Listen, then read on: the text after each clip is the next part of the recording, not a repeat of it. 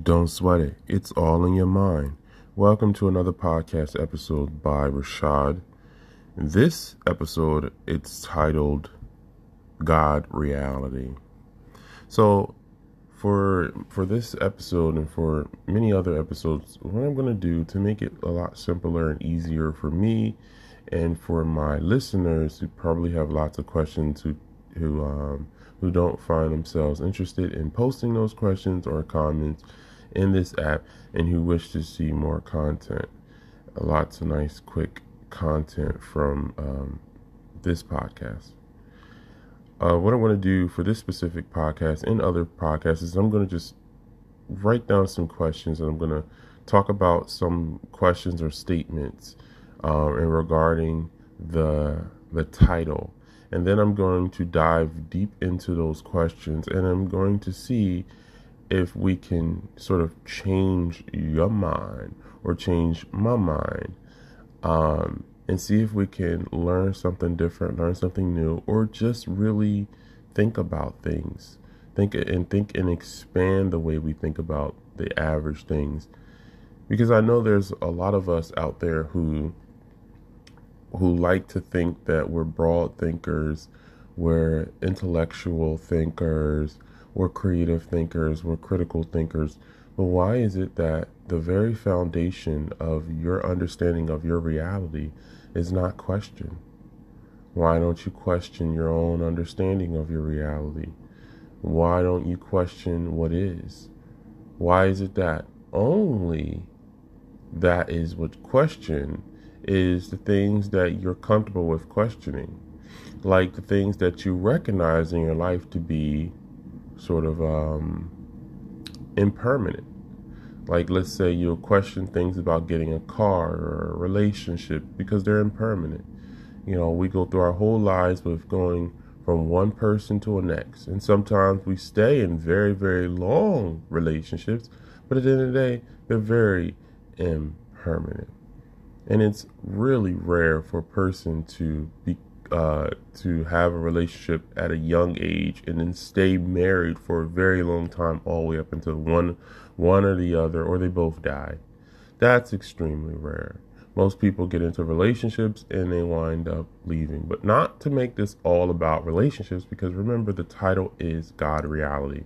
So we're just what I'm trying to do is expand the mind and allow us to think on other areas and find out why we look at certain topics as taboo because we believe they're things that do not change. Whereas the things we recognize in our lives that change, we like to talk about them. So let's get right on into it. So for one of the uh, questions I wrote down is do we do we die? Do we really die? That's the question. Do we really die? Okay, so I had this conversation with a coworker of mine, and uh, we got really into it. And he is a sort of an actor, so he brought up, uh, I believe, Ham Hammett, Hammett, um, Hamlock or Hamlock, Hamlock or Hammett, one of one of those uh, poets or famous um, uh, screenwriter or script writer or uh, so it was uh, to be or not to be, right? And uh, I wasn't really talking about, you know, specifically in those terms, but he understood me to a certain degree. And what I posed was, um, he says, "Do you believe in it?" He asked me a question. He said, "Do you believe in an afterlife?" I said, "Well, what's the purpose of thinking about an afterlife?" You know, we like to throw are thinking in terms of what's real and what's not real. And obviously, if we can't experience an afterlife, then it has to be thrown into the not real category. And anyone who believes in an afterlife is either an extremely creative person or they're crazy.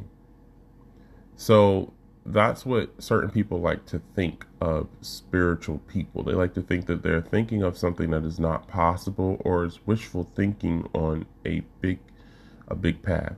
But what if I was to tell you? What if I was to point out some um, some some things that we deny or not notice in our reality that could very well point to the bigger picture being that life and death is really just a part of our everyday experience and not a part of a permanent um, thing, a permanent course in our lives that will eventually happen but has not happened.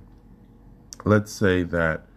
So, I want to talk about the three states of experiencing, right? So, most of these three states we're familiar with. In the yogi uh, traditions and practices in Hinduism, they talk about these states, and spirituality talks about these states. Um, Freud talked about these states. He talked about the conscious mind, subconscious mind, and superconscious mind, right?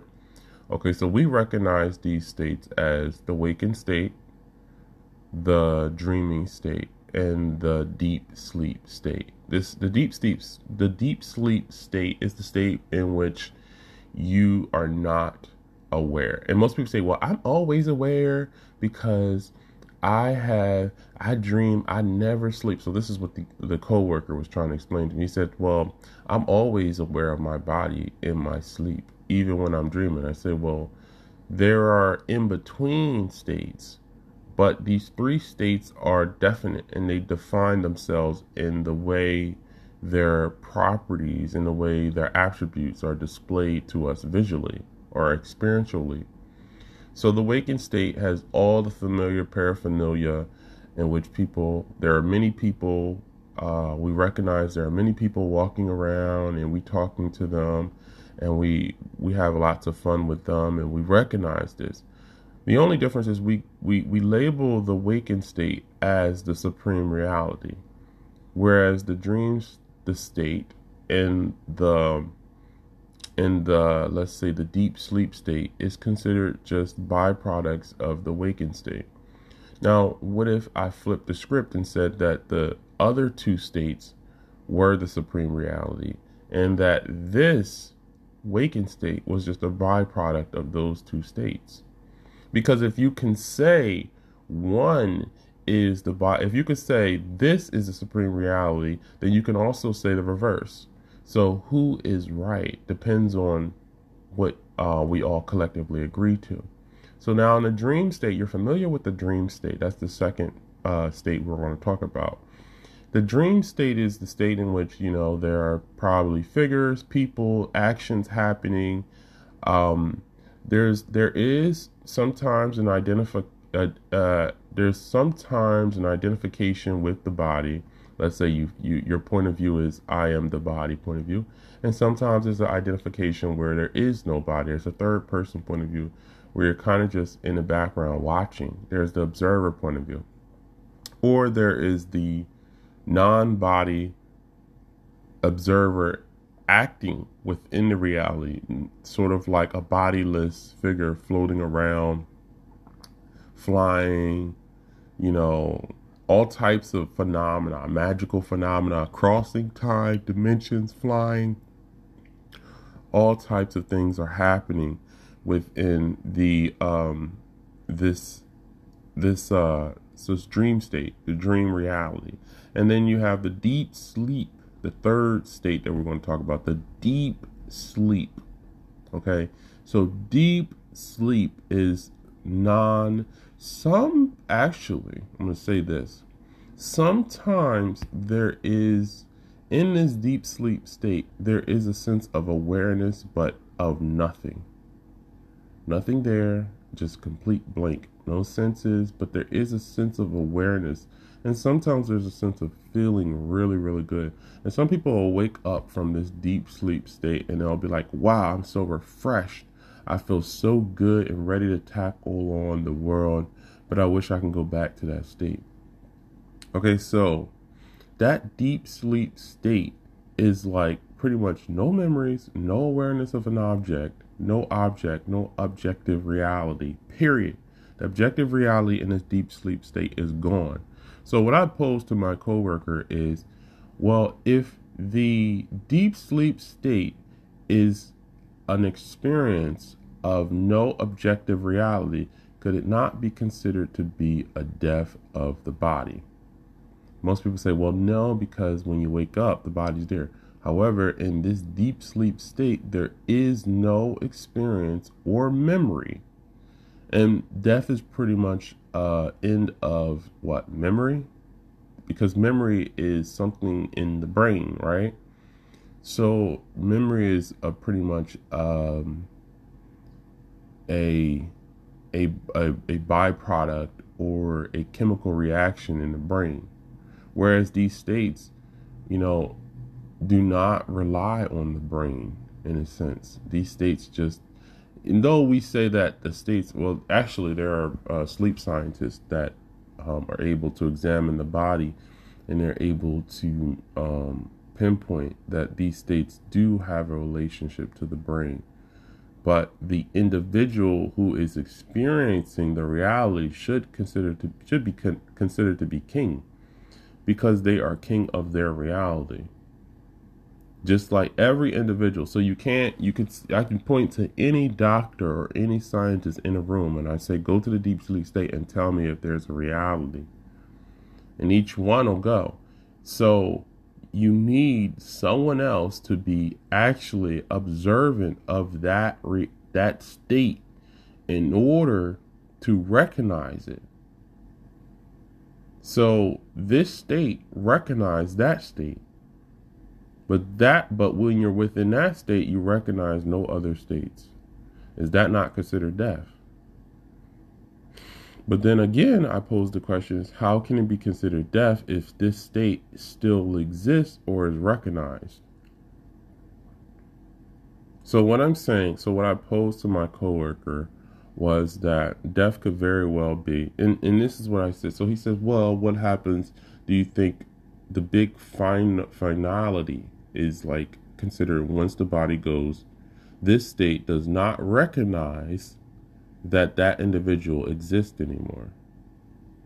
And what I said was these states are out of our control, meaning we experience moving from one state to another.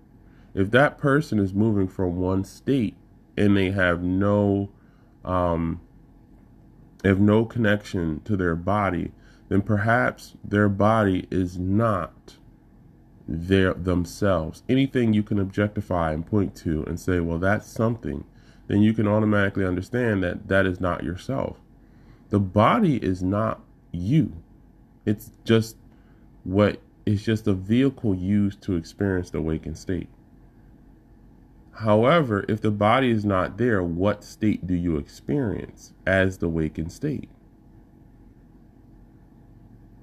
So whatever state that is there beyond, there has to be a state beyond these three states. And whatever state is beyond these three states is the state that is experienced because you need the body to experience the three states.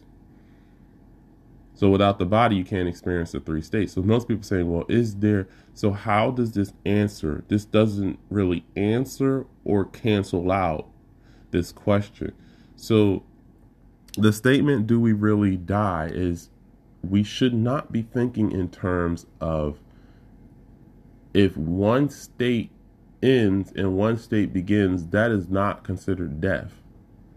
That's what we think it is.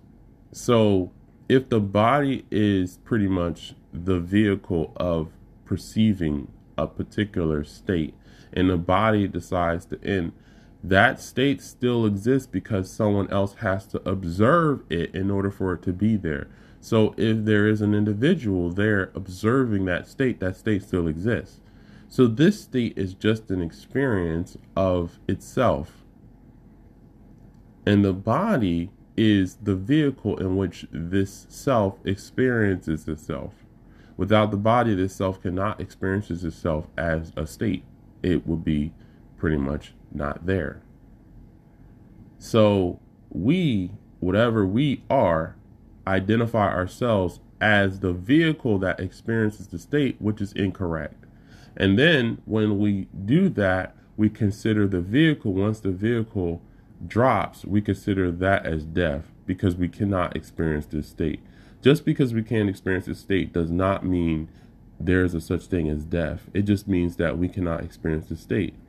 It's like saying when night falls, um, because we cannot experience the sun because the sun is not within our vision anymore, then that means that daytime or day has died.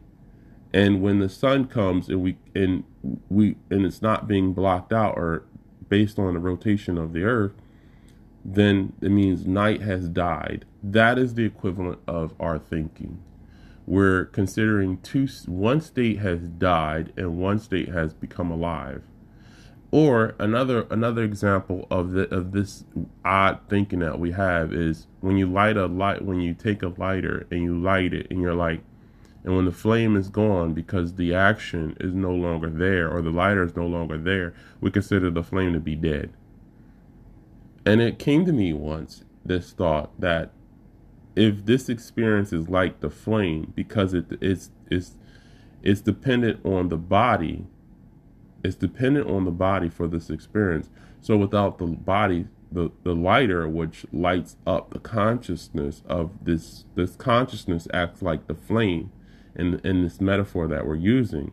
And without the body then the flame cannot exist as it is and it will disappear However, it does not die, it just disappears. It just goes back.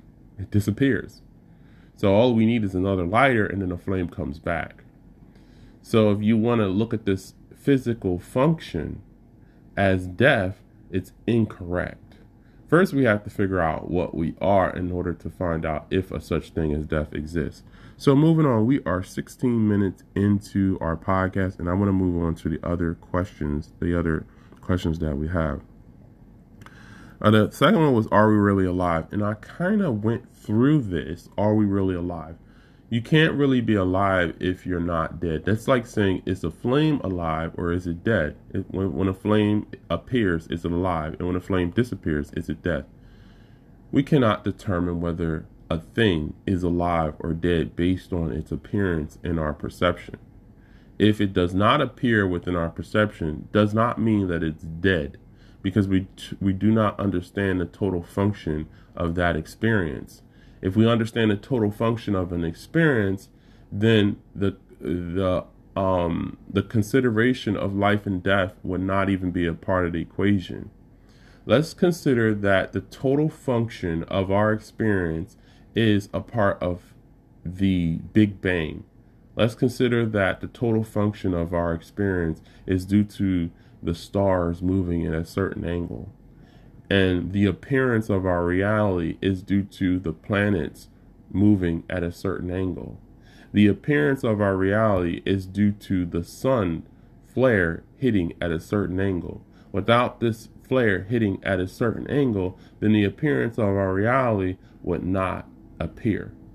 Now, if we want to uh, lay our our existence on a fragile or a fragile understanding such as if this body dies then we are dead then it's almost like considering laying your existence or your experience or your reality on a reflection. And if the reflection disappears because the function has decided to move in a different direction then we stop existing. That is incorrect and inconsistent. And a critical thinker should eventually come to an understanding that everything that they thought they know, everything a part of our experience and our reality, is just what you've been told. But it's not correct because the um, ex- the the the knowledge that we have now is based off of ignorance and incorrect knowledge.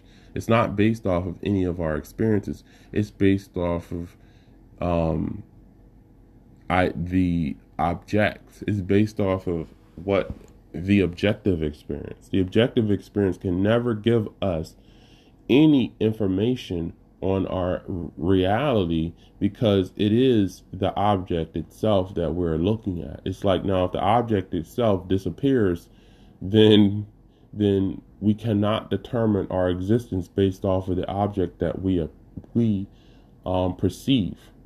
Our experience cannot be, term, be determined based off of the object that we perceive. Period. So let's move on. So I basically went through everything in these 19 minutes. I kind of answered all my questions. The next one was all that you know. Uh, what if all that you know or all that you have been told is a lie or is false? And I kind of just went through that. So think on these terms and thank you for uh, listening for so long. And if you would like to hear more of these talks, please consider uh, following me here on this uh, podcast and letting me know. Maybe give me a comment or something. Say, I'm really interested in these talks and I would really like to hear more. That would encourage me to actually spend more time developing these this content and post more videos or um, podcasts so that you guys can hear. I'm not as professional as clean as I like to be, but I can grow a little bit more proficient in creating this content. If you are interested, let me know.